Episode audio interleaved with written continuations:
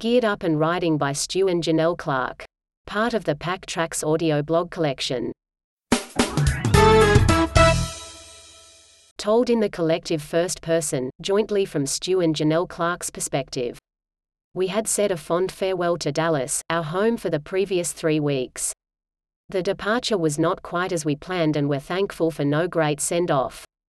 The checkout from the hotel was midday. We handed over our room keys at 12:01 p.m. but then spent the next 3 hours in the hotel car park loading up the bikes. It wasn't the plan of course, we had hoped to be on the road at midday to take the scenic four hour ride to Austin, the capital of Texas, set up camp and explore the city the next day. Loading the bikes was an epic task and it was also the first time we'd done it, so we were throwing out excess stuff that didn't fit, repacking, throwing out more stuff and then repacking again. When we were finally ready to ride, we realized our communication and map systems were not working. Everything had passed the pre flight checks the day before. With the sun quickly setting and determined not to check back into the hotel, we had no time to muck around, so we jumped on Interstate 35 headed south. This is not an ideal route for adventure riders traveling at 60 miles per hour, 100 kilometers per hour. Trucks and trailers were passing us at around 85 miles per hour, 140 kilometers per hour. A few cars slowed down beside Stu to grab a happy snap of the dog on a bike, then returned to their original speed. We were only riding for two hours when it started getting dark, so we pulled into a motel on the side of the motorway. The blaring sound of sirens outside our motel window unsettled us as we hopped into bed but could not keep us awake after the activities of the day, and we quickly drifted off. A good night's sleep and a good coffee first thing in the morning improved our perspective of the situation, and there was once again excitement in the air. With the rushing around and drama of the previous day, we hadn't taken the time to realize that the journey was really starting now, no turning back. With a better idea of the direction of travel, we were on the road at 11 a.m. Austin was a very pretty city and it still had the feel of winter although there were signs of spring returning to the trees, with little sprouts of bright green emerging amongst the brown mesh of tree branches. It's quite easy to imagine the place in full bloom and how bright it would be. We only stopped for a late lunch then were back on the road. Destination, the KOA camping ground in San Antonio. The forecast was rain but we were lucky it was still dry when we arrived so we were able to set up the tent with our queen-size inflatable mattress. The rain came shortly after but being stuck in the tent gave us a chance to reflect on some of the highlights of the last three weeks. We made some wonderful friends in Dallas, most of the time had been spent kitting up and preparing for the trip but we'd had some fun as well including seeing our first ice hockey match, Dallas Stars vs Calgary Flames, at the American Airlines Center, checking out downtown Dallas including the famous JFK assassination site and experiencing some comic relief at Backdoor Comedy. The next day it was still raining, the universe was wasting no time in testing our fortitude. We three sat lined up in our tent, our first real day of camping with the rain pouring out of the heavens above us.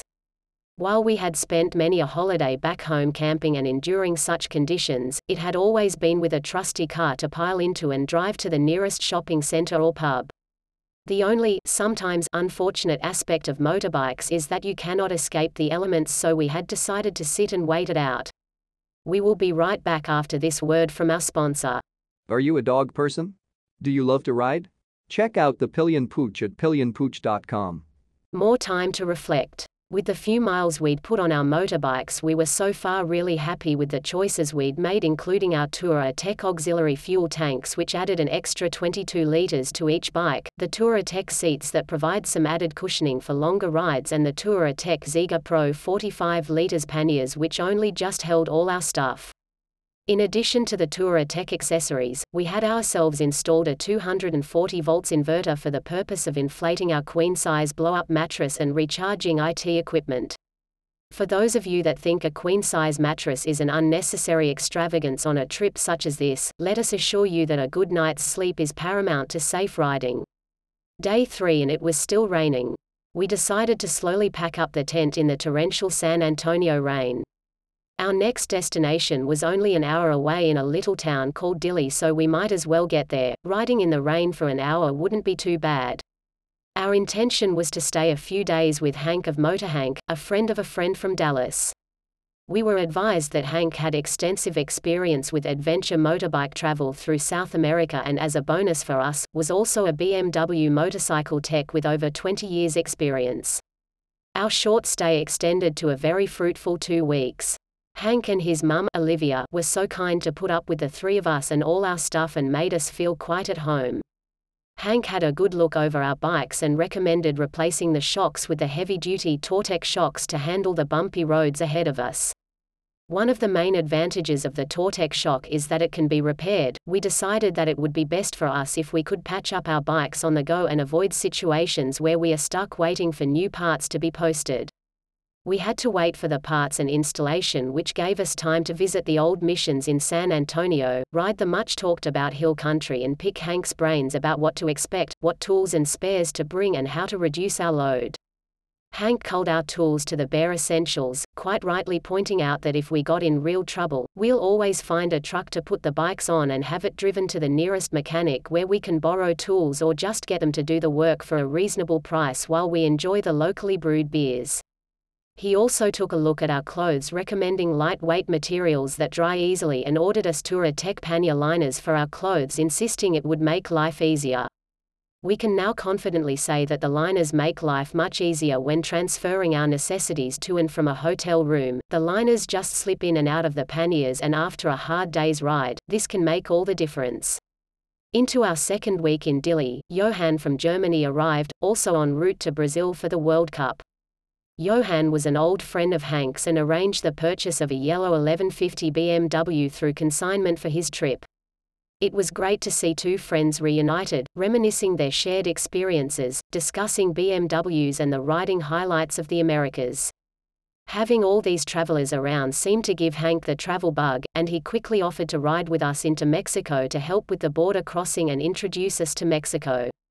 Hank allowed three days to be away from the shop, and on a sunny Wednesday morning, we all set off.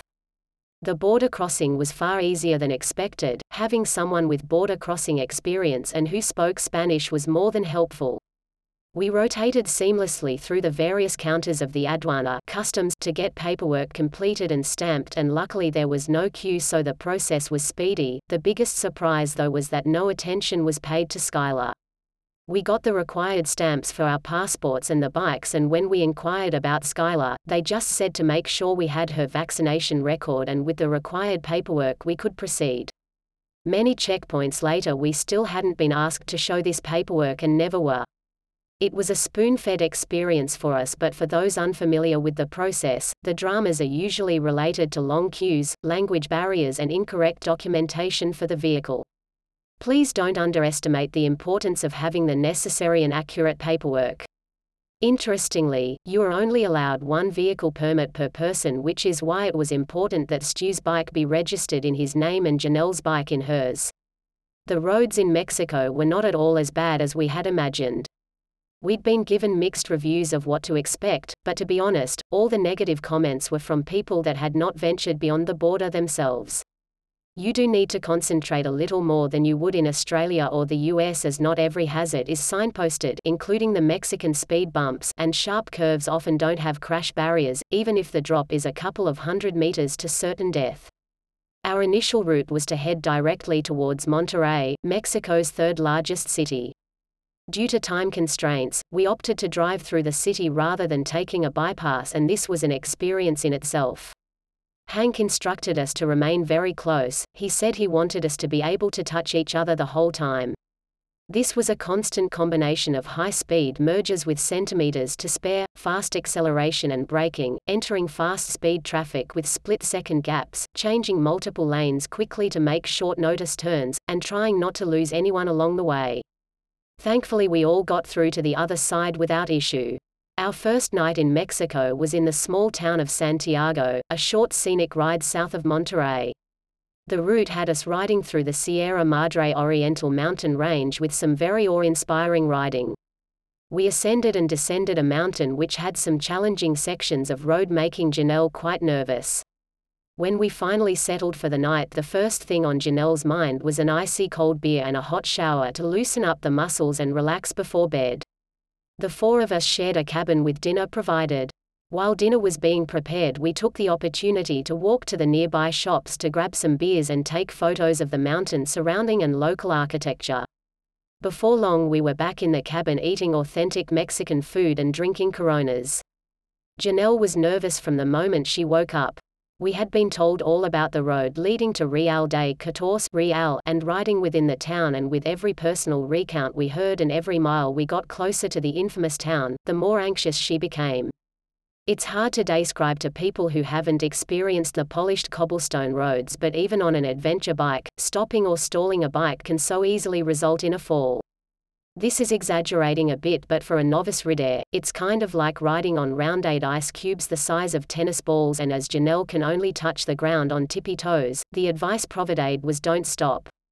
The four of us had a good start to the day, leaving Santiago around 9 a.m. with a beautiful sunny blue sky. We headed through the mountain range and found a little town for us to stop for breakfast. We were invited into the home of a local family where they cooked us a typical breakfast of beans and veggies with tortillas on the side and home brewed black coffee. Yum. It felt like such an honor to be sitting at their dinner table watching them cook in the fire stove.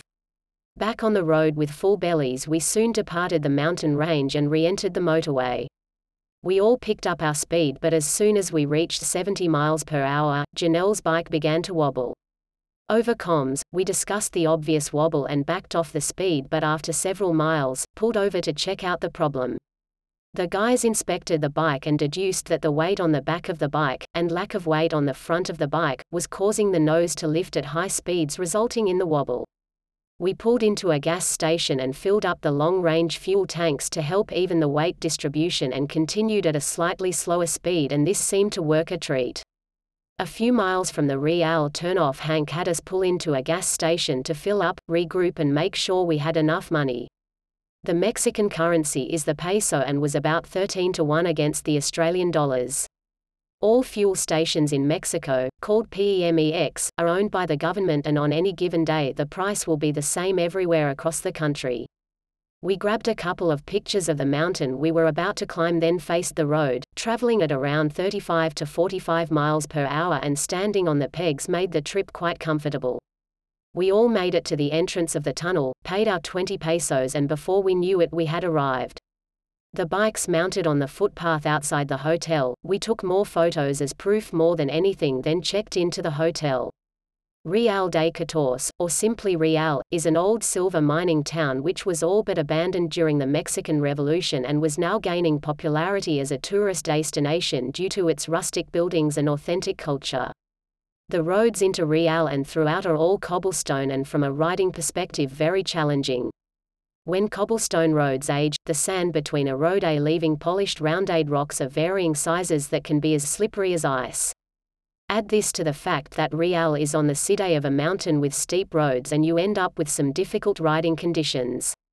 Real is like going back in time, buckets of washing water thrown over the street, men on horseback, women and children selling local handicrafts at every turn.